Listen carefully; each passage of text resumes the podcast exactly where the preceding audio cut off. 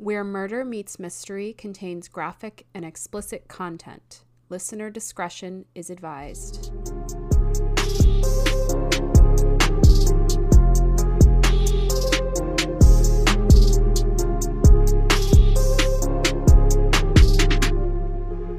Hey, cool friends, let's take a walk down the street where murder meets mystery, a podcast exploring the murderous, the mysterious, and everything that lies beyond the beyond. I'm Marissa.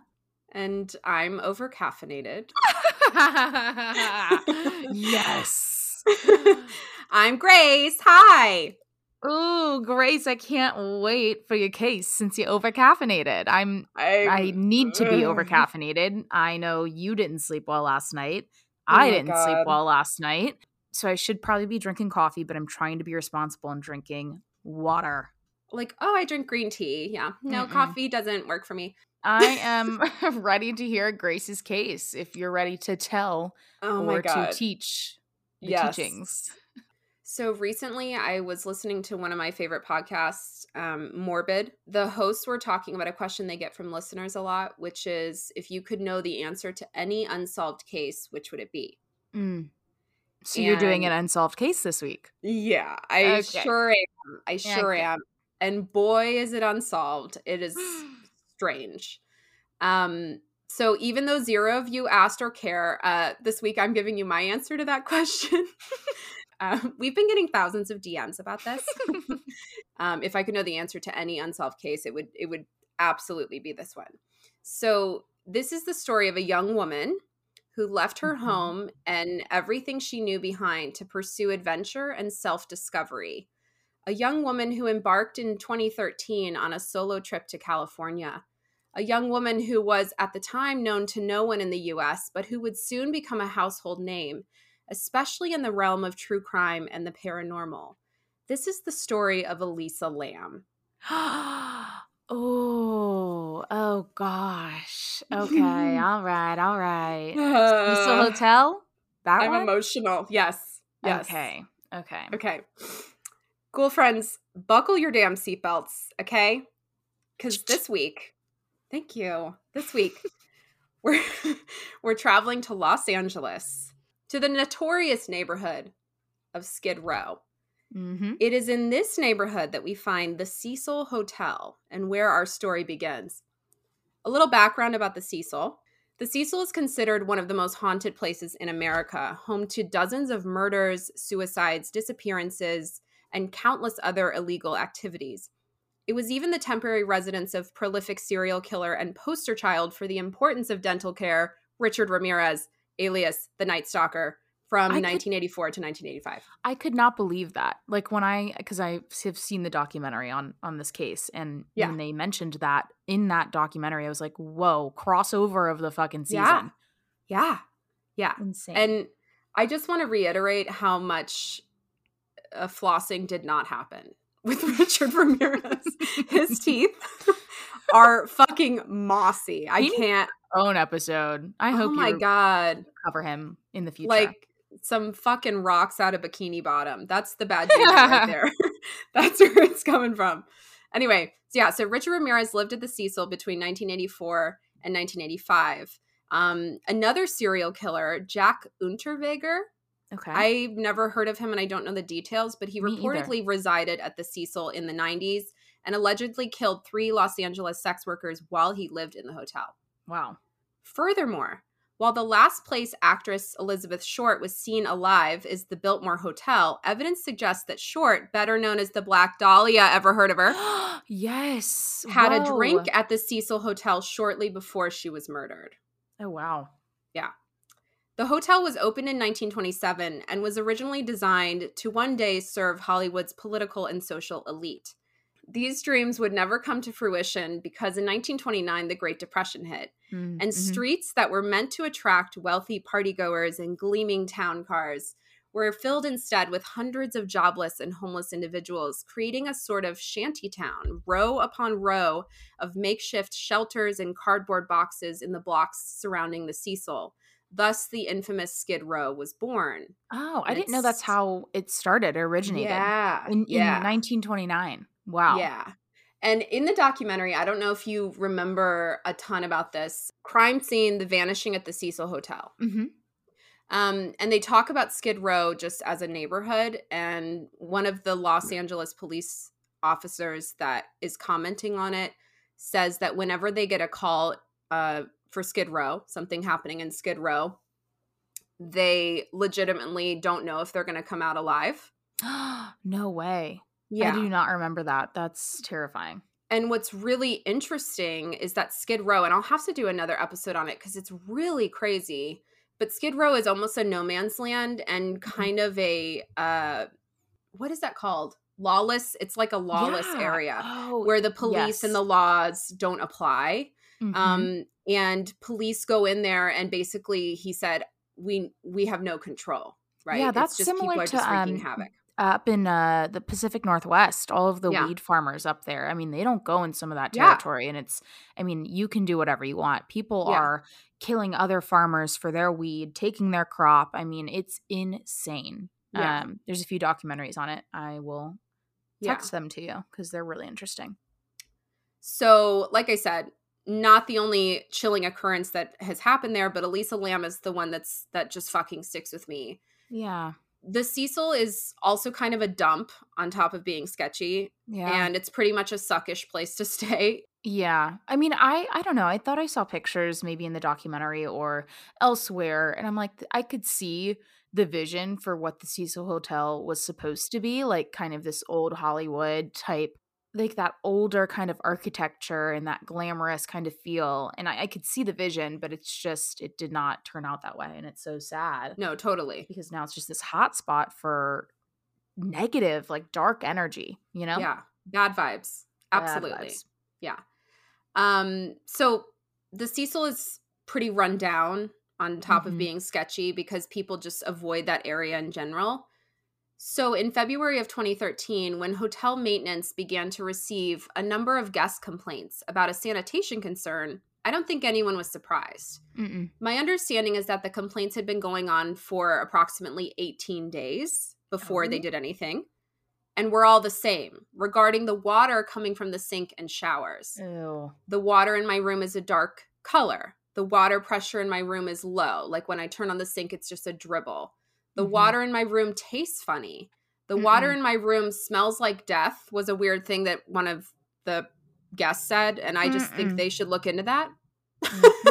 that Mhm. guy like uh, is anyone asking that asshole um Right, that he he was like yeah it smells like decay Yeah. i'm like even if he like bitter almonds. even if he's not responsible for elisa lam's death he's res- he's guilty of something he's Something, like yeah, it exactly. smells like a decaying body and we're like okay well look Yeah, into we'll it put sir that in the note. Yeah. Enough complaints were coming in that finally, on February 19th, management sent maintenance worker Santiago Lopez up to inspect the water tanks located on the roof of the hotel. He took the elevator to the 15th floor, then took the flight of stairs leading to the fire escape and exited the door at the top of the stairs. A door that, when opened, sounded an alarm loud enough to be heard three floors down and at the front desk, so they all know when this door is opened. That's Okay. important later, I promise. Yeah. Lopez deactivated the alarm and then climbed up the fire escape around the front of the building. So he's visible, by the way, to the street below. Also important later. Okay. So he climbs the fire escape to the roof of the hotel where the four large water tanks stand. Each water tank is eight feet deep and four feet wide, and they hold Right. the entire water supply for the hotel. Santiago climbed the 10 foot ladder up to the tank platform, then the 8 foot ladder to the top of one of the tanks, where he discovered something odd right away. I said that's a lot of climbing. Yes. And 10 and again, 8 feet. all of this will be relevant. That's why I'm going into a lot of oh, detail yeah. here because this this is important. So, notices something weird. The door to one of the tanks was open slightly. Now, I want to talk about this for a quick second because during the trial, um, there was later a wrongful death suit filed by the family. And during the trial, there was some speculation as to whether the door was fully open, closed completely, or open ajar. The most consistent report is that the door is open ajar. It's like Okay. slightly ajar. Okay. Looking inside, Lopez discovers the body of a young Asian woman floating face up approximately 12 inches from the Ugh. Determined to have been in the water nearly three weeks, the body was horrifically decomposed. When the autopsy was conducted, little evidence that was usable remained. Scrapings of the fingernails in a rape kit would be considered standard procedure in a suspicious death, especially of a young woman. Yeah. But both tests were marked inconclusive simply because nothing substantial remained after that long. Without a doubt, however, the coroner was able to make a positive ID on the body, which belonged to 21 year old Elisa Lam, a university student and Canadian citizen. Mm. Elisa was on a solo trip of the West Coast and was a guest at the Cecil Hotel. She originally checked in on the 26th of January. Initially, she checked into a group room with several other girls, but was moved to a private room when hotel staff received a number of reports from her roommates regarding Elisa's odd behavior. Don't like that. I wasn't able to find anything else about this, but this definitely fuels some of the paranormal rumors that I'll get to later Right. regarding possession and that sort of thing because Right. she was acting strangely up up leading up to the event. Mm. Elisa had been in constant contact with her parents during the trip. They knew she planned to check out of the Cecil on the 31st of January, so when they didn't hear from her that day, they grew concerned and called Los Angeles police to report her missing. I'm and I'm sure the police responded accordingly and took it very seriously. you know? Absolutely. Of course. They're known for that, especially a woman On of color from another country. Row. Yeah. Yeah. I'm like, Right. come on.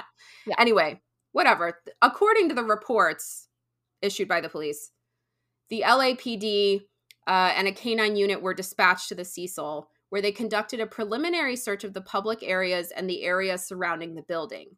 As far as the timeline between when Elisa was reported missing and when the police arrived, I'm not certain. But in their canvassing of the neighborhood, it's been confirmed that on the day of her disappearance, the 31st, Elisa had visited a nearby bookstore called The Last Bookstore, which is Oh, spooky. that's right. Oh, Yeah. that is so To- eerie. Yeah, she she was picking up some gifts and books to send to her family back in Vancouver. She had a brief interaction with the bookstore clerk, a woman named Katie Orphan, which is Mhm. weird. I'm very unfortunate. Um, and Katie would later report that to her, Elisa seemed to have plans of returning home to Canada, spoke fondly of her family, and seemed generally in good spirits. Mm. This remains the last physical sighting of Elisa Lam. So, other than that, we know very little. Um, they searched the area surrounding the building, all the public areas, but were not granted a warrant to search the 700 private rooms at the Cecil. I'm assuming because Elisa was not officially a missing person at that point because of that bullshit with the 24 hours. I think that's that applies here. Um, but I that's speculation. I'm I wasn't able to confirm that, but I I do know that they did not search the private rooms at this time because they weren't able Okay. to obtain a warrant. okay. They searched the lounge, the dining room, the bars, even the roof, and found nothing. Ooh. Now later it comes out that the the search dogs. Search I was going to say, did they have dogs, cadaver dogs? Yeah, so they had cadaver dogs and just dogs that had Elisa's scent. They were they went to Elisa's room, they found her laptop and a wallet containing her ID, but other than that the room was empty. So she had left seemingly the most important stuff behind. Mm. Um and I'm sure that police at this point are assuming she fled, you know, her home country, she's on a trip to discover herself like she probably met someone and ran off into the sunset. Like I'm sure there's all sorts of stereotyping going on and nothing really happening Right. getting done. Um, but the search dogs apparently, when they were on the roof, they picked up Elisa's scent on the fire escape. Shut but then the scent, but then the scent went cold, and so they never looked further into it. they didn't even talk about that in like the reports or anything like that. It came out later during the trial, Okay. um, which is interesting because, like I said, it was not. I don't think it was investigated any further because obviously they. I think they would have found her, Damn. and she was floating in the tank, dead, literally Ugh. five feet from them. Ugh. Right, they're walking around the tank and the Mhm. dogs aren't picking. I mean, the tanks are made of like I'm assuming stainless steel or some sort of metal. Yeah. Yeah. Um, so I maybe the dogs can't smell through that. Then again, cadaver dogs can supposedly smell through like six feet of concrete. So I don't know how that works. I don't know. Knows Dogs are magic. They're just magical beings that we don't Yeah. deserve. Absolutely. So at this point, Elisa has only been missing for a number of hours, but police were at a loss. Elisa had seemingly disappeared without a trace. They urged members of the public to come forward with any information regarding Miss Lam's disappearance. It was around this time, two weeks after Elisa is originally reported missing, that police released a surveillance video captured in the hotel elevator the night Elisa went missing. Mm-hmm. The video was handed over to police by Amy Price, who was at the time the general manager of the Cecil Hotel. Okay. You know, my crazy ass has seen this video like 400 times, Same. and it gives me the chills every time. Same. I and I, I will say this, school friends, if you had not heard of the name Elisa Lam, you may have seen this video. If you're as obsessed yeah. with true crime as as we are, and and me in particular, you probably have seen you probably have seen this I, video. I think it's also like um been viral on Twitter. Like yeah. I'm I you know, and and yeah. There's a few other theories around that, which I'm sure you'll get to. Um, but I know I saw one theory attached with it, and I was like, "Whoa!" And then mm-hmm. I realized it was a much larger case than what that yeah. theory was talking about. So we're going to include the link to the video in the description box of the episode, yeah. um, or Marissa's. Thank you. but in the meantime, I'm going to describe it to you, and I encourage you to watch the whole clip. It's a little under three minutes, but I'm going to give you kind of a play by play just to to paint the picture for you. In the video, Elisa Lam is seen on the footage entering the elevator. When the doors open, she immediately turns around inside the elevator bends forward, and begins hitting each button, seemingly one by one. It's worth noting here, by the way, that it appears that Elisa Lam is wearing a red hoodie, a yes. denim mini skirt, and flip flops. Yep. When the doors open, she immediately turns around inside the elevator, bends forward, and begins hitting each button, seemingly one by one. She then straightens and stands in the back corner of the elevator for a few seconds, apparently looking at nothing but standing completely still and facing the open doors. I would describe this behavior if I didn't know any better, I would assume she's just waiting for the doors to close. Yeah. That's one of the weirdest parts of this video is like I said the video is a little under 3 minutes. The doors to the elevator stay open the entire time. And she's hitting every button, right? There's 15 floors yeah. in the Cecil. She's hitting every button tw- she does it twice. I'll talk about that in a second. And the doors stay open the entire time. She's even like standing between the doors at one point and the doors stay open. Yeah. So that's weird. Freaky. Yeah. Um, after several seconds, Elisa slowly walks forward, leaning out of the elevator, bracing herself against the doors and leaning forward to poke her head out, looking either way down the hallway, kind of looking both ways. Mm-hmm. She backs up and looks out the doors for only a moment when suddenly she presses herself against the panel of buttons by like presses her back against the wall. The, the like the wall immediately next to the door. Yes. So yes. this would, you know, suggest that she's hiding because that's what it looks like. It looks like she's hiding from somebody, but she yeah, has like she doesn't have a scared look on her face. It's just kind of neutral, like she's playing hide and seek almost, is what it looks like. Yeah, like she puts her body all the way back. Like her yeah. back is all the way to the back of that panel. Like it's she's trying so to be one weird. with the wall. It's it's yeah. eerie for sure. And it, she's sitting in a way, standing in a way where if you were standing outside the elevator, you would not see her. Um, yeah. so that's why that's what leads people to believe that she's hiding from someone.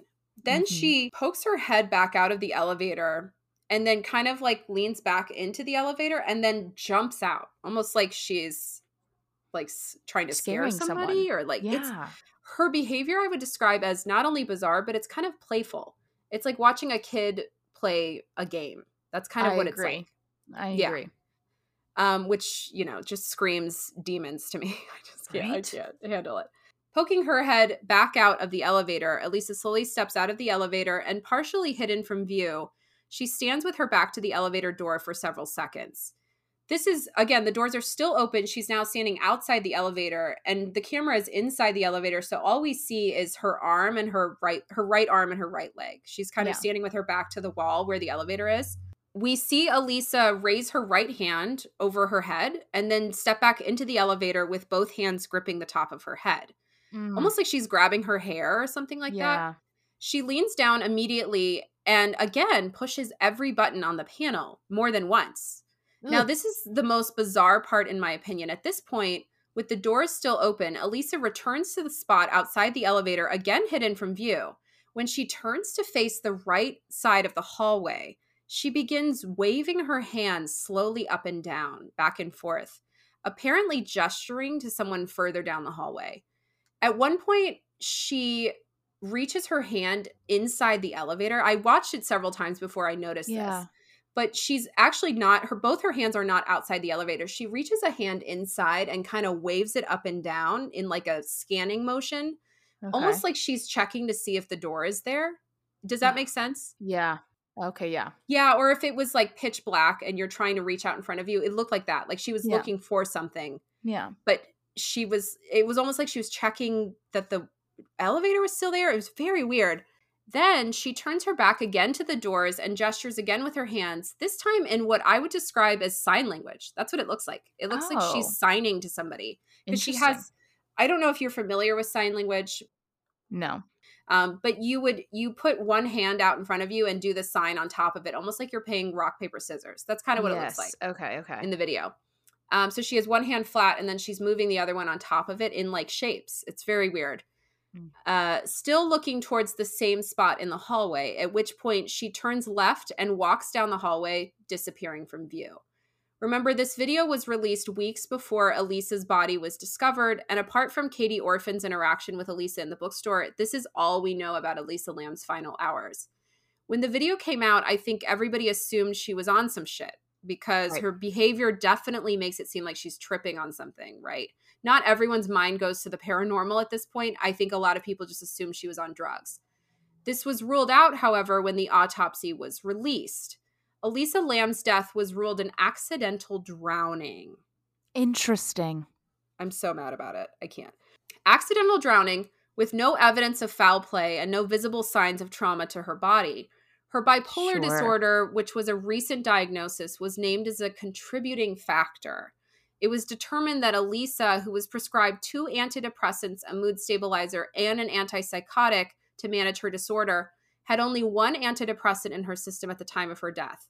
Her second antidepressant and mood stabilizer had been taken recently, but not that day, and her antipsychotic had not been taken recently. She had no other drugs in her system. Yeah.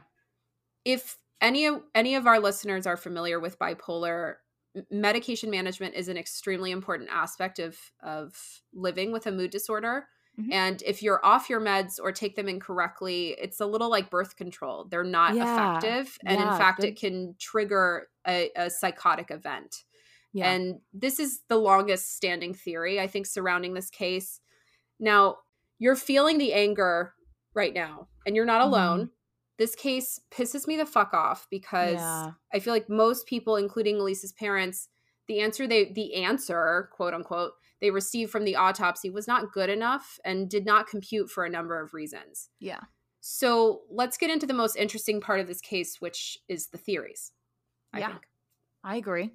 Theory number one, and this is the one that's mainly accepted and was eventually ruled as the official answer by the police. Elisa got in the tank on her own, experiencing some sort of psychotic episode, or she was in a manic state or something like that as a result of poor medication management. She climbed in the water tank herself, eventually drowning. Remember how when I said that Santiago Lopez discovered the body, her she Elisa was nude, completely nude, Yeah. and her clothes were floating in the tank, but they were next to her. Yeah. And if she had gotten in the tank, which I'll talk about all the problems with that theory, but if she had gotten in the tank on her own, that suggests that either she took her clothes off and then got in the tank and then put the brought the clothes in with her or threw her clothes in first, or she got in the tank first with all her clothes on and then took them off. Either way, that's really bizarre, right? Yeah. Yeah. getting in the tank period is bizarre but that's especially Yes. weird um so the suggestion that elisa got in on her own bothers me for so many reasons one the mouth of the tank is only a little more than a foot wide there's a picture on the drive marissa you can see i i like kind of blew it up which i'm Yeah. basically on criminal minds like i was really proud of myself that i figured out enhance, that effect enhance, enhance. enhance literally zoom and enhance um no but i zoomed in on the part where the fireman is Oh, yeah. standing there and you can see how small the opening is like is Yeah. it any wider than like his feet are apart like it- Yeah, it's like no. a shoulders width apart Yeah. um the tank was so narrow in fact the opening that in order to retrieve elisa's body the responders had to drain the tank and then cut it open from the side Wow. I didn't know Yeah. that part. yeah. The second reason is the door to the tank, which was found, we think, partially closed, is stated as weighing approximately 20 pounds. While Yep. this is not that heavy, imagine this for me. Elisa, who was five foot four, climbs into the tank, drops into the water, and then reaches a foot or so to the opening. Remember, about approximately 12 inches. Then reaches even further out of the tank to reach the door handle. The door's open all the way. And then pulls it closed on top of her, all while fucking treading water. I was gonna say she must be a great treader if that's true. the tank tell you is eight feet deep. It Yeah, makes no no. sense. No. I think the confounding factor in this case is really the medication. And that's what I think is the driving force behind this theory is that she was off her meds. It's, but it's still like in a psychotic state or a hallucinative state, it makes a lot more sense that she may do something like that. But even then, it's like, and we'll get into this in a second. How did she know the tanks were up there? How did she get to the roof? All of that stuff The logistics of it. Yeah. Yeah. So, theory number two Elisa was murdered or a victim of foul play. Yeah. I think, given the fact that Elisa was a tourist in a foreign country, tells us that it's unlikely that she was killed by someone very close to her. And as we know, the majority of homicides are committed by someone close to you. In my opinion, given the circumstances surrounding her being in the water tank, it's unlikely that Elisa was murdered by someone other than a member of hotel staff. Mhm. How did she know how to access the roof? Why did the fucking alarm not sound, alerting the entire staff that someone had accessed the roof?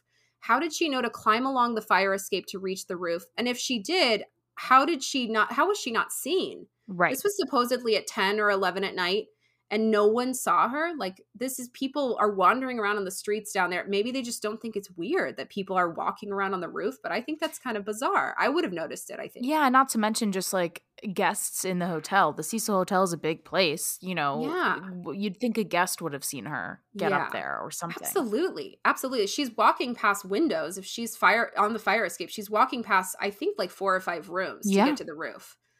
All of these, you know, factors point to another explanation that someone from the hotel staff was responsible. Who else other than staff would know to deactivate the alarm or where the tanks were or how to access them or how to get Elisa around without being detected, right? Right. That all of those things point to, I think, a member of staff. And I think that if she was murdered, it was most likely a member of the staff, in my opinion. I agree. Theory number three is wacky, but it's so fucking weird. I cannot leave it out. It revolves around a movie released in 2002 and uh, by a Japanese filmmaker, and then it was remade in 2005 by American filmmakers starring Jennifer Connelly. 11 years before Elisa died in 2002, this movie's released. It's called Dark Water. Yes. Oh, this theory is crazy. insane. The movie is about a mother and daughter named Dahlia and Cece. Hate it. Weird. Hate I it. don't think that was an accident, but still, it's weird. They Yeah. check into a hotel. She's Dahlia, the mother, is escaping an ex husband. They discover dark water leaking from the ceiling in their room and report it to a maintenance worker for repair. But after that, he comes and fixes the leak supposedly, but it only gets worse. Haunted by the water and driven mad by the dripping sound, Dahlia goes to find answers. She follows footsteps to the roof where she discovers a dead woman floating in one of the water tanks. Like what the hell? This is 11 years before Elisa. and I mean, I think you're you are you going to get to the wardrobe? No? What? Okay, apparently, apparently the fact that you mentioned the red hoodie and stuff, apparently Yeah. the the Oh, yeah, kid yeah, in the movie or the girl in the water tank in the movie was wearing a red hoodie and a jean skirt. Yes. Yes. Like a very Weird. similar outfit. Very weird. And just the fact that, oh, I mean, like, what a bizarre way to go, you know, and what a bizarre thing to encounter. And the Oh, fact that it's so similar and mirrors each other kind of just freaks me out. And there, I mean, there are people who like to, you know, reenact movies and stuff, and even horror movies. I mean, a lot of kids will do that when they're just fucking around. I don't know. My sisters and I did weird shit like that. Yeah. But this is this is an example where you know, obviously, it would be going really far as to reenact something where Yeah. I mean, like, there's no evidence that she was like obsessed with that movie or anything, right? Yeah. right exactly there's there's no proof i one way or another and on top of that i think that the the theory would essentially this would suggest that Elisa herself was reenacting it or was a victim of someone who was obsessed with this movie, which oh, just Oh, it's just too point. strange. It's too strange. I don't know. But I, it is a long-standing theory, so I just had to mention that one. Absolutely. Theory number four. This one is also really weird, but I think far-fetched. Elisa's death is part of a much larger conspiracy. Apparently, at the same time of Elisa's death, there was a tuberculosis outbreak in Skid oh, Row. Oh, that's right. the disease was killing people at a rapid rate, which can relate, girlfriends. Sound familiar? Yeah. Right. So the government developed rapid response tuberculosis tests in an effort to slow the spread. The name of the test was the Lam Elisa test. Hate it. Identical spelling, by the way. Yep. L A M E L I S A test. Yep. So the theory goes that the government either released the strain of tuberculosis on purpose to control the homeless population, which I wouldn't put it past them to be honest, or were worried about causing a panic, but either way they manufactured a character, one Elisa Lam, and then a phenomenal or sensational story surrounding her that would occupy the media and distract them from the reality of what was happening around the Cecil Hotel. So interesting. Basically, when you Google Elisa Lam, the TB test is not coming up. It's Elisa Lam, Exactly. the victim. So Exactly. it's just, I it's it's insane the amount of uh coincidences yeah, this case has with other things it's in so weird. the entertainment industry in this the government tuberculosis test like in all of these things it's just it's so bizarre It's so weird.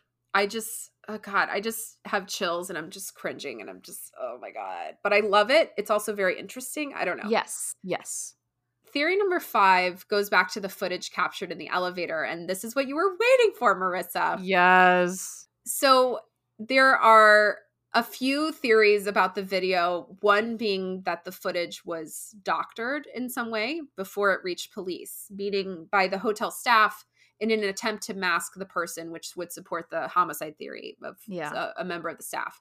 Um, the person or people responsible for Elisa's death. There are a few things that people say are off about the video. First, many people believe the video appears to have been slowed down before it was handed over to the police. There are several skips in the feed, a lag, Mm. if you will. Um, that is, I think, not that uncommon in surveillance footage. So that aspect of it, I don't, I didn't find that unusual. I I feel like I remember viewing it and there was a part where the doors start to close but then they Yes. open back up and there was a lag there. I thought that was kind of weird as if like somebody moved across the screen and they wanted to get rid of them. Um and then I think the timestamp at the bottom had been modified with as well and that Yes. really freaked me out. I was like, I don't know. In like that. addition, the timestamp. Yeah. In the video, the timestamp is visible at the bottom of the film, like where the timestamp would be, but the actual time or the numbers are completely obscured, leading many to believe the hotel altered the footage to hinder the investigation. And this is all assuming that the video was, this is the state of the video that the police received it. Like it was in this state. Third is purely a theory, but some people offer this as an explanation for Elisa's behavior by stating that there was in fact another person in the video with Elisa, but they were completely scrubbed from the footage via editing. That'd be insane. That'd be so some good editing. yeah, like her interacting and like talking to someone. At one point, I read somewhere that like there's that part where she leans out of the elevator and then like snaps back in, and there's supposedly um they see this crinkle in her sweatshirt, like someone's grabbing her, which hate it. Hate, Hate it. that. But either way, that this person was supposedly removed from foot the footage. Yeah, I mean, did you hear about the foot too? Yes. Speaking Yes. of foot, speaking of footage, footage. web sleuths think the camera may have captured something more a foot. I love web sleuths. God bless them. I know. There's a photo on the drive, Marissa. Now- yes. I mentioned earlier, Elisa is wearing sandals in the video, Mhm. open toed shoes, right? But Right. at the end of the video, right after Elisa disappears down the hallway, and at I, I would admit it because there are some people who say it's her heel or her toe, inhuman angle. That if the if it was her leg, it's impossible. She basically turns one direction, then immediately, almost at the same time, this toe emerges. Yeah. What looks like Ugh. the toe of a shoe. A Yeah. round object resembling the toe of a dark shoe, a closed toed shoe, pops into the frame and then quickly disappears. Hate it. And you have to think this has to be someone of staff or that knows that there's a camera right, right there right. and is staying, Yes. you know, hidden. It leads me to question, however, that she's gesturing in the opposite direction of this person, supposedly. So either they walked in front of the footage, which would explain maybe the gap, because some people Yeah. think there's almost a minute missing from the footage. Absolutely. So maybe they walk in front of the camera, and that's the part that's missing is them crossing over, which would make sense why the foot appears on the opposite side of the hallway. yeah, You know what I 100%. um, now, former general manager of the Cecil, Amy Price, told Entertainment Tonight that when the footage was presented to her by staff, it was bizarre, but only because of Lam's behavior. As to any accusations of tampering, Price asserts they are, quote, absolutely false, end quote. And there's no evidence that we know of to prove one way or another. sure. Theory number six is probably the most far fetched, and it's the last one I have for you, but I know Marissa's excited to hear it. Yes. The theory states that Elisa Lam is playing the Korean elevator game. I don't know if anyone's Mm. heard of this, but according to scarymommy.com, which same, I love that name. What? Scarymommy.com, the rules of the elevator game are simple. First, enter the elevator alone, and you need to remain alone the entire time. If anyone comes into the elevator while you're playing the game, the game is ruined and you have to start over. First, you proceed to the fourth floor in the elevator, then the second floor, then the sixth floor, then the second again, then the 10th, and then the fifth. At which point, people report encounters with a young woman. Now, the accounts differ here. Some say this is a woman they know, some report a stranger. Either Yeah. way, the rules forbid players of the game from looking at the woman or interacting with her in any way, or else risk damning consequences. Ooh. So, this obviously the the assumption is that if Elisa was playing the elevator game, she fucked up and looked at the lady, and that's what wound she wound up dead, which yeah. I think is insensitive. But if you believe at all in the occult or paranormal, it sounds like kind of uh you know it's it holds a little water. Right. I think that it's you know it's worth It- it's worth I exploring. think, you know, part of me is like, all right, this is just another Bloody Mary kind of thing. Yes. Or some sort of like, you know, young childhood game like that. But it, Right. the, the video is just so bizarre. And, and, and the weird. pressing of the buttons and stuff like that, it makes me think, you know? Yeah. Maybe this does have something to do with that. So all the coincidences in this case are it's just so. I don't know how to describe it other than bizarre. I feel like I've It's used so that word bizarre. in eerie like 30 I million times. But I mean, if you looked them up in the dictionary, this case would be next to them, you know? I would say chilling. It's chilling. Yeah. Right. Yeah. and it's one of those things that makes you go like wait what the fuck are you serious like it's, it seems like it's it sounds like a movie Yeah. anyway so something worth mentioning about the footage that i didn't mention earlier is at the point where she's waving her hands back and forth two things about this one is there are some people who say that it looks like her hands are breaking or like at the wrist like they're like snapping at like weird angles Okay. to be honest, I'm doing it with my hands right now, and I don't think it's that bizarre. It's just your hand is at a right angle with your wrist, right? That's Yeah. essentially what she's doing. Okay. Sure. I the only thing I would compare it to is if you've ever seen a witch depicted in a movie and Mhm. she's like muttering incantations over a cauldron. That's oh, what it looks yeah. like. Interesting. That's okay. what it looks like to me. Like she's conjuring something, and I'm not saying in any way definitively that Elisa Lam was a was a witch or involved at all in the occult. Right. But I think that that's how I would describe the gesture to anyone who's having trouble picturing it Yeah, because no, it really looks like she's like casting a spell. That's kind of what it that's how she's waving her hands around. It's kind of in a roundabout like all over the place kind of motion. Yeah. But all the while looking down the hallway as if she's interacting with someone and a lot of people think it's the woman from the elevator game. Interesting. So, okay. Again, players are warned that it's very clear that if the woman may or may not try to talk to you pleading for help and you are to completely ignore her. If you don't, Yeah. you would be suffered you'd be suffering some sort of terrible consequence then you press the button to the first floor if the elevator goes down to the first floor you're to exit immediately and not look back if the elevator goes up instead to the 10th floor you've been allowed into the other world Ugh. Participants who've made it to this point recall leaving the elevator, the power going out, and then looking out the window at the end of the hallway on the 10th floor, only to see a red cross in the distance. What? Yeah. And this Ew, is like a consistent spooky. report, a consistent report that of like multiple people have reported this that this That's has happened to them. Yeah, it's really gross.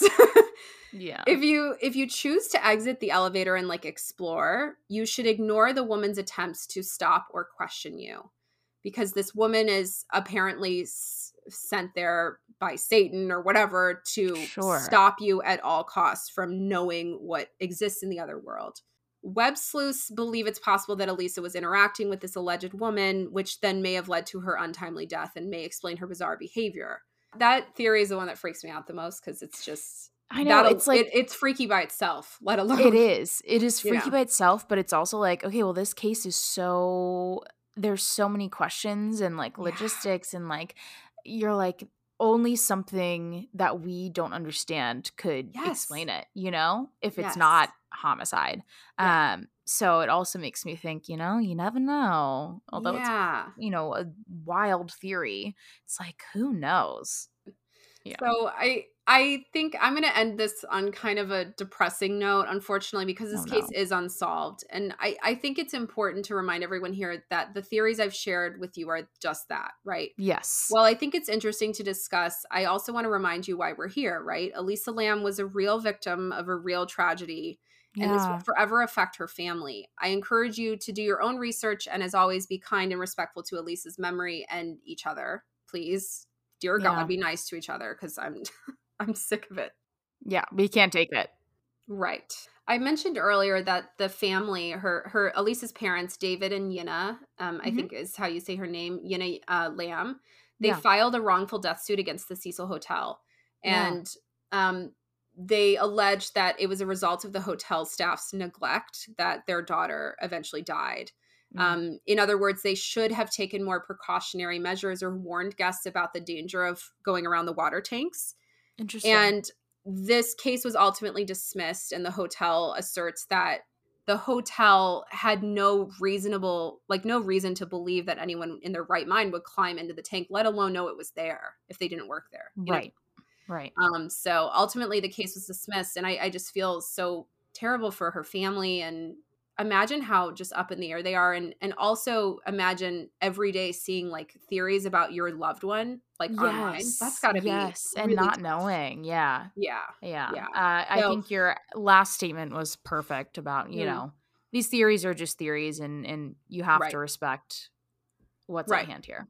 So that's the very depressing end to my eerie story. That's it. That's all I Ah, that got is- for you. That has left me with a heavy heart for sure. Yeah, it's a dark one. It's a Yeah. dark one. So I hope that your last minute change was something is something a little lighter. Yeah, it is. So, um, Yay! Ghoul Friends, for Marissa's mystery this week, I was going to do something really haunting, like eh, Mhm. truly creepy, and something that captured my attention when it first came out. Uh, and I was cold reading to my boyfriend two days ago, and it was really long. It was it was long haunting, I guess you could say.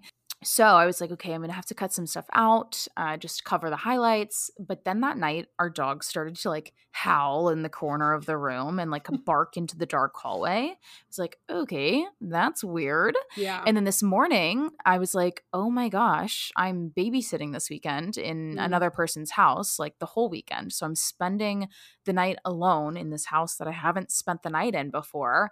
I the last thing I want to do is freak myself out Right. Being in a house alone. So I made a last minute switch, but it's a good switch. This one is more on the conspiracy theory side, Okay. and I'll be talking about the Denver International Airport. Hmm. Have you heard of any theories laying around it? I mean, I've heard of the airport, but I just Okay. thought it was an airport. wow. Okay, this will be a really good like learning lesson for you, teacher. yes. Yes. you. Okay. So, years behind schedule, billions of dollars over budget, the Denver International Airport finally opened on February 28th, 1995. Uh, they just celebrated uh, their 25th anniversary last year, actually. Hmm. It's the largest airport in America, spanning 53 square miles. And Whoa. some locals speculate. Wait, it did you just say the largest? It's the largest one in America. Absolutely. What? It I is. never knew that. I had just assumed it was JFK or LX, LAX or something like that. Oh no, this one's 53 square miles now. Holy shit. I don't know the exact square mileage of JFK or whatever else you just said, but I'm assuming it's less than that. yeah, exactly. and some locals speculate it was built for a reason. Hmm. They say the Stapleton Airport, that was closer to the main city, less than 16 miles away, worked perfectly fine. So no one knows why they hmm. decided to build this massive project that would be a ton of money and a ton of labor. Although I, I will say it's like, okay, sure, but why not like, you know, international travel and cheaper flights? I imagine if it's a bigger hub, it'd be more access to places. So that's my I mean, kind of reasoning I- there. But At the same time, though, like airports expand all the time, and they're always renovating and adding new Mhm. terminals and stuff. And Yeah, I'm but this one's that they completely owned all the land. be- Oh, okay, okay, okay, okay. Yeah, this one's 16 miles away from the other one, outside of gotcha. the city even further. So a little bit harder to get to. But there's a lot of conspiracy theories surrounding why it got built. And these conspiracy theories surrounding DIA started in the mid 2000s when local papers actually began to report some of the theories that the locals were speculating. Hmm. But in 2010, this ex wrestler and former Minnesota governor, his name is Jesse Ventura. John which, like, Cena. No, I'm just kidding. what a resume, you know? You're like, it might as well have been John Cena because, like, what? I'm like, ex wrestler and a former Minnesota governor? Like, huh? Sounds Okay. like John Cena to me. Exactly. Well, his name's No, Jesse. Ventura. He actually also had a hit TV show on truTV called Conspiracy Theories, and he What? covered the DIA and all of the theories surrounding it.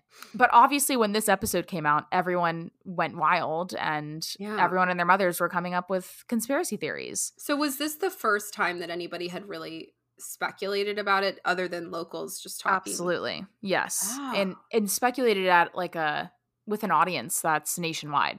It reminds Um, me of um of Payne Lindsay. Yeah. Oh you yeah. know, where like no one was really talking about um oh what's her name? Tara Grinstead. Thank you. Tara Yeah. Grinstead. So Payne Lindsay has has a podcast called Up and Vanished, right? Mm, hmm Um and it's about, you know, a teacher like a it was like a local murder and where this woman went missing and there were no leads and basically his, his podcast led to the solving of the case, didn't it? Yeah, he was an investigative kind of podcast. That was like It's actually so my cool. gateway podcast. And my mom and I bonded so much over it that we went to the live show. I got Yeah. merch. Like it was awesome. She surprised me with upgraded tickets to the Oh front so row. it was so sweet. I love it. So, the CEO of the Denver International Airport, Kim Daly, doesn't necessarily deny any of these theories. She actually kind of plays into them and like trolls all the conspiracy theorists. Hmm. And Heather Montgomery, who's the senior public information officer for DIA, says, quote, "We decided a few years ago that rather than fight all of this and try and convince everybody there's nothing really going on, let's have some fun with it." End quote. And in 2016, the DIA marketing department probably all got bonuses because they deemed October as conspiracy month. oh my god. So they'll have like a museum like exhibit in the airport and honor all of the theories that people are coming up with. And then there's events in October that pay homage to all of these theories, such as the conspiracy themed costume party and a free screening of Close Encounters, which is an alien movie from 1977. Is I that the love one you told me to watch? It's not at all, but that's okay. Oh, rats. you got to make a list for me. You got to make me a Google spreadsheet and then I'll I'll pay attention to what you told me. Um, but they chose the Close Encounters alien movie from 1977 to to show every year at this, you know, conspiracy month. They say supposedly the coordinates for the alien landing in the film are DIA's location, What? which is insane. But in reality, the DIA says no, the location is actually an empty field 50 miles northwest of the airport. But like I I didn't Google it, so yeah. I don't know. I'm gonna side Hmm. on the conspiracy theorists here and be like, aliens, you know? Yes. Heather Montgomery says that DIA is happy to weaponize some of the theories into marketing tools because What they a, are so what a easy. word choice. I know. word choice. Yeah, I mean, a direct quote, you know, and weaponize them. Uh, Media coaching. Media Yeah. coaching. into Ugh. marketing tools uh, because they're so easy to disprove and they get Mhm. millions of dollars in free publicity, which is like super smart when I'm thinking about it. Like, why not play into all of these instead of wasting time and energy and get frustrated with trying to disprove them?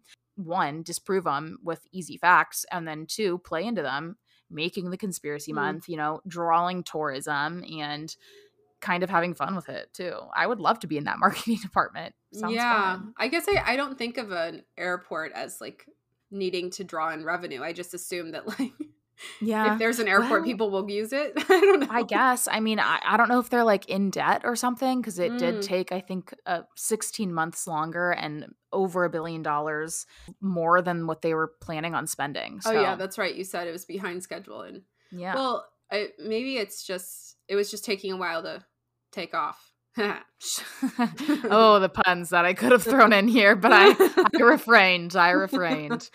Okay, so do you want to hear all the theories surrounding? I do. I do. I do. travel hub? Yes. Okay, there's a ton, but I just picked like the top five that people are like really into. Hmm. So the first theory is that the DIA was built by the New World Order. Do you know what the New World Order is? Is that a neo-Nazi thing? Yeah, Okay. Yeah. precisely. So the airport's dedication marker says that an organization named the New World Airport Commission built the airport. So I guess like funded it and helped Mm. find materials and stuff or like Hmm. source the materials because I don't know. I can't imagine just this one organization like having a bunch of workers that built it themselves, but Yeah. that's what I'm going to assume they meant by that. Yeah. Uh, surprisingly, not surprisingly, the New World Airport Commission does not exist. It's not found anywhere. There's no official website. There's no government fund or anything like that for it. Um, don't So- like that. Obviously, when people figure this out, they determined it was the New World Order Yeah. who built the airport, and they obviously have some Nazi ties. Yeah. And the airport runways that, you know, airports or that airplanes land and take off from are actually formed in a way that kind of looks like a swastika from above. So people are kind of connecting those dots there. But airport officials say that the runways were not built in the shape. Instead, they were built in a way to help optimize flight patterns no matter the weather. Which, like, Okay. I, I guess. I mean, I'm not an aerospace engineer, so I don't really understand that. Mm, You have picked something less suggestive, you know? You've got mm. other large airports like JFK that Yeah. probably have different flight, you know, runways than a swastika. So, And I would say too, like considering it's an airport is one of the only places that every day, hundreds of times a day, is seen from above. So that seems intentional. Right, exactly. You know I mean? Uh, some people theorize that like it's for the aliens to see, to know that there's like this like dark energy that lures underneath and not to come over there. Yeah, But some people say away. it's to some people say it's to attract them. I'm like, I hope Mm. aliens aren't Nazis, you know? Yeah, Damn. weird. Yeah, that would So- really suck. Yeah. The second theory is that Lucifer is a nod to the four horsemen of the apocalypse. Do you know who Lucifer is? I understood none of what you just said. okay, I'm about to tell you. No worries. Okay. There's a 32 foot fiberglass sculpture of a blue Mustang, which is like a horse that's like bucking, kind of like Oh. up, like Hot. you know, like horses like on almost like on two legs, you know, like throwing their hands up in the air. yeah, totally, totally. That's what Lucifer looks like, and it Oh. has glowing red eyes. Nope. Yeah. Like the that's like the headless horseman or like Sleepy Hollow. Yes, yes. Oh, that's Yeah. a good point. That's a good point. Yeah, it's Yeah. creepy. It's definitely creepy. And and everyone who passes it, I mean, I assume if you go all the time, you're like whatever, but new new travelers to DIA are like, what the hell? Yeah. But apparently it was commissioned what in the, the mid fuck? Is that allowed? the- yes, throwback to Vine. Oh my gosh. Uh, it was commissioned in the mid 90s and worked on by artist Luis Jimenez, who actually died two years before the sculpture was complete. oh. Um, do you want to know how he died? was he kicked by a horse? No, part of the sculpture, that was a good guess. Part of the sculpture actually fell on him and severed an artery in his leg and he died. Holy fuck. Yeah. That is weird. So, yeah. Since then, people say the glowing red eyes represent one of the horses that'll be ridden by the four horsemen of the apocalypse. That's like a thing. It's like a in the, the end of the world, there's going to be four Yeah. horsemen that ride into this. You know, Is that a biblical apocalypse. thing? I'm not too sure. I grew up Catholic, listeners, but I'm not. so did I, but you know that's in quotes. I don't know. Yeah, I Hold don't. I I don't remember much. So, I'm, Google- I'm um, googling it. But I will say, Luis Jimenez denied that theory. He was like, "No, that's not true. The red eyes Mm. represent." They were like in honor of his father, who who used to work with neon signs, or they represented What? the Wild West of America. I don't really know. There was two different theories, or uh, two different like denial cases from this Yeah. artist. But I'm like, choose one side because the fact that you have two is sketchy. I, I googled it. The four horsemen of the apocalypse are figures. We don't have to keep this in. I'm sure everyone knows except us. The four horsemen of the apocalypse are figures in Christian religion, first appearing in the Old Testament's prophetic book of Zechariah and in the book of Ezekiel, where they are they are named as punishments from God, and later in the New Testament's final book, Revelation and Apocalypse, written by Okay. John of Patmos. I feel like we should keep that in. That was very good information that I should have did a little side goog on. It's fine. Side goog. Love it. That's that's direct from Ellen Marsh in Oh my God, Obsessed with that. Disappeared. She always says side goog, and it's my Side new thing. goog. Yeah, Yeah. that's from Wikipedia. Thank you. Okay, amazing. Thanks, Wiki. Um, all the information we get is just from Literally. Wikipedia, and it's completely altered with, and like Literally. ten year olds that go in and edit it, and we're like, Yes. yeah. I mean, there's like this house called Lucifer. um, but no, I mean, it's just really sketchy. It's 32 foot, blue with glowing red eyes. People That's definitely weird. definitely get some bad vibes from it, especially since its sculptor was killed two years before it was finished. So his sons actually finished it. by the horse, right? Yeah. Like he was in in a way he was killed by a horse. Then yeah, you're not off. wrong. I wasn't off. wrong. Oh my god, I just googled it. Ew, little side goog, tasteful side goog. I there's love this that. um, there's this huge. There's this one picture where they're like renovating it, I supposedly, Yeah. and they have like plastic that's like wrapped around Yes. his like midsection, and it looks like he's wearing like a little tutu or something. It's kind of funny. yeah, or he's dressed up for conspiracy month. Who oh, knows? oh yeah, or like a bath attending the conspiracy party. That's what it looks like. It's very strange. Yeah, he's the, he's the entertainment. Oh Lady. Gaga and Lucifer. You take a ride on Lucifer. Try not to get kicked off. It's the mechanical yeah. bull. oh my god, literally. That's what it Oh. looks uh. like. It's like a bull, right? Yes, like, yes, like a bucking bull. Like it was, it's bucking in the air. Basically, that's the best way I could describe it. The third theory is that DIA hosts the Illuminati headquarters.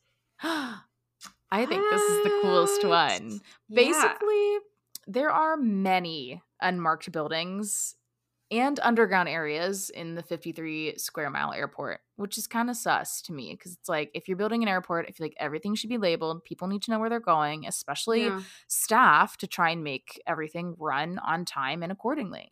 Mm. So I don't see any reason as to why these things would be unmarked. Yeah. There's also a time capsule that was created at the opening of the DIA, and the time capsule has the symbol of the Freemasons on it, who are supposedly linked to the Illuminati. Was the time capsule like a capsule?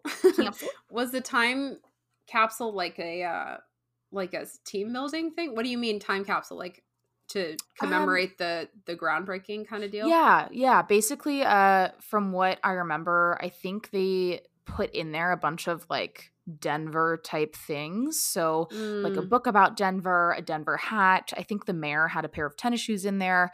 Mm. If you Google it, just Google DIA time capsule, you'll see the Freemason symbol up like right in the middle of it. And it also says to be opened in 2094. So mm. people think like 2094 is some significant year um, as Oh. well. Yeah, that's totally the Freemason symbol. Ew. But I thought the Freemasons were just like an old do for fraternity. Like, Uh it's more like it dates back to the Revolutionary War. mm, okay. Um but it's more it, it was like a oh, I don't know. Yeah, It- I'll I'll have to do an episode on them because I think there's a lot of speculation around them as to whether or not they're linked to the Illuminati or if they're just like a old person's club. yeah, it's a fraternal organization. I think it's like an elk lodge, kind of like the, the same Mhm. concept, but it's one of the more mainstream ones and it's not like an underground society, but it's I I there's something negative about it that I don't know. Yeah, probably the there- Illuminati. there's- Yeah, it's. I'm sure there's links. Anyway, go ahead. Yeah. Okay. Well, people think the Illuminati headquarters is there because DIA ended up being so much more expensive and expansive than the Mm. original plans. So they're like, okay, how did they find the money to complete it? Like, where did they get a billion dollars over budget? So people think that the Illuminati helped with their expansive money, but on one condition, they had to have been allowed to have their headquarters there. Yeah. Right? Kind of crazy. Is their international headquarters, or is this just their American headquarters? Oh, doll, I don't know that. I didn't Mm. get that far into it. Okay, so you have nothing for me, is what you're saying? Yeah, exactly. Okay. I, I imagine international because it is an international airport. So that's what I'm going to do. Oh, that's Context true. clues That's true. and No, I should have put that together, that for firm. okay, um, cool. the next theory kind of ties to the Illuminati headquarters, and it's that there's underground tunnels leading to survival bunkers for the end of the world. No, no, no, no, no, no, no. Yeah, yeah, yeah, yeah, yeah, yeah. Wait for real? Oh yeah, there are proven tunnels underground at the Denver International Airport, but Oh. airport officials say that it's for automated automatic baggage systems, not Okay. what people are theorizing, which is that there's this underground bunker that will serve for a safe place um, for the world's elite during an apocalypse. But Ew, these baggage like underground systems- shit. I don't like me it. either. And and when I'm at the airport, like I don't know, I feel like I always see someone driving a cart with a bunch of bags. Yeah. So I'm like, why did you have to do it underground? You know? why is it But hidden? maybe Yeah, right, exactly. I want to see what's going on. Um, yeah. But I do I guess like when I've been in like the Paris airport and stuff, I mean, I haven't really seen I I'm I'm not paying attention, you know? It's like Yeah. okay, maybe there are underground systems. I theory theory. Yeah. What if it's like Disney World, where you know Disney World has that network of underground tunnels, but it's more to help with the crowds so they can get from place to place really quickly? Maybe it's like that. That's a really good theory. I did not read that on the interwebs. Like I think about if they if there were like a there was like a high profile guest or something like No, so they they do have private uh, I don't want to say terminals, but like runways for the more high profile guests. When teams travel, like uh, Yeah. basketball or football, yeah they are chartered, and so they take a chartered flight that's in a separate, right right right right not a terminal. They don't have to go through security or anything. They just Mhm. drive straight up to the plane. yeah So Yeah. definitely could be a good theory. But the craziest thing about these quote unquote baggage systems that DIA is saying that they have underground is that they were only working up until 2010 and are no longer in use. So Hmm. they don't even exist anymore. And apparently the tunnels are now used today for plumbing and electrical infrastructure. However, I think they should have gone with what you said and just said it was like an easier way for staff to get around because makes way more sense. yeah, than just some like pipes and wires. Imagine like working I could never work in maintenance. Like if if the, if there's any takeaway from today's episode, it's don't be a maintenance worker. Yeah, yeah. You'll- You're the one that finds the body. You're the one that has to the do the underground tunnels. Crazy. There's also theories that lizard people or aliens built these bunkers. uh, Um, but I'd like to theorize here myself and say that they are testing on lizard people and aliens down there. Like I think that Yeah. Area 51's too obvious now. So why not put it underneath a big airport? so is this this is like I mean is it the same thing as I don't know, QAnon. Is that the lizard people? Oh yeah, I think it is. So I want to take everything that I said back. I don't associate with that. But they may be alien testing. Who knows? Yeah, who knows? One of the last theories I'll cover is the artwork that's hanging in the terminals. Mm. Basically, they say that the artwork that's hanging there foreshadows the end of the world. Ew. So I want you to Google Mhm. DIA or Denver International Airport artwork, and you'll see some pretty interesting pieces, kind of ominous, kind of Oh. hopeful. Basically, there's this artist. His name is is that big? It looks like a Nazi uniform. I'm not gonna lie. The Yes, big it is. green like skull thing with the mouth. Mhm, mhm. How is that Um, allowed? is that allowed? Yeah, girl. In fact, Leo Tanguma is the famous artist for over 40 pieces of art collected at DIA. And many people believe that there's this Nazi imagery within the murals, which you pointed out immediately without Yeah. having known anything previously about DIA or the artwork that is there. So well, I'm really smart, so I don't know. You are, girl. You are. You are a critical thinker.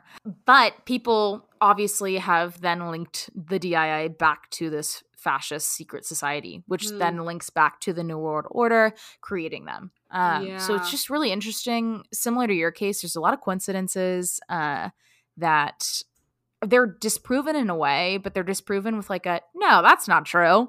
And it's like, okay, but why? you know? Yeah. But Tanguma, who's the artist, denies any of these claims and actually states that his artwork is showcasing world peace and positive environmental factors. The fuck? I mean, this Mhm. artist has so many drugs. There's no way. Mm-hmm. Probably. I mean, it's. Denver, you know? It's insane. Yeah. I don't know. It's creepy. It is creepy. Some of the artworks or art pieces have actually been removed because of how kind of ominous they are. But a lot of them, as you see on Google, have stayed to this day. Yeah. So, yeah, that was Marissa's mystery. Denver International Airport. Wow. Something else I want to visit. Yeah, we're gonna go on a a crazy tour. We need to do the ghost tour at the White House. We need Yes. to uh, Mothman's Festival. International Meth Mothman Methman Festival. Mothman very- Festival. I would not put it past people that attend the Mothman Festival to maybe also be on Yeah, yeah. I'm going to the annual Crackhead convention. Let's go. Oh Oh my god, ridiculous. Yeah, Yeah. no, the Mothman festival. That sounds sounds kind of lit. I told my mom that we might like I was like we need to go to the Mothman festival. She goes, "Why? Why? Mom, because it's cool. Why would you do such a thing?" I'm like, "Mom, it's not a phase." yeah, please. I've Mm. literally been into this stuff since I was 13, okay? Literally. Uh, but I just want to give a quick shout out to all of our sweet listeners. oh my god. We released episode five this morning, and um, to this time that we're currently recording, we already have 21 plays. And I was like, Grace, did you just put this on repeat or something? and like, you're just playing it back? And she's like, No, I haven't even listened to it yet. So look, I just want to say thanks to everyone for listening. look. I'm I'm about to act up. We got an audience. I don't know who I we have an audience. but it's really impressive that 20 people have already listened to episode five. So thanks, That's crazy. Ghoul friends. That doesn't even include me. I know, or me, or Eric, or my mother. Wow. Or my mother. yeah, that's like five people right there. So wow. That's our core audience. yeah, Let's diddly do it. let's diddly do it. Ghoul friends, thanks so much for listening. As always, follow us on Instagram at Where Murder Meets Mystery and give us an email. Give us an electronic mail, if you will, at Where Murder Meets Mystery at gmail.com. Give us suggestions. Say hi. Or or hand deliver us letters. Except you don't know where we live, and you'll never Yeah. know. Yeah, good try. Okay. we will see you, ghoul friends, next week. Bye, guys. Bye.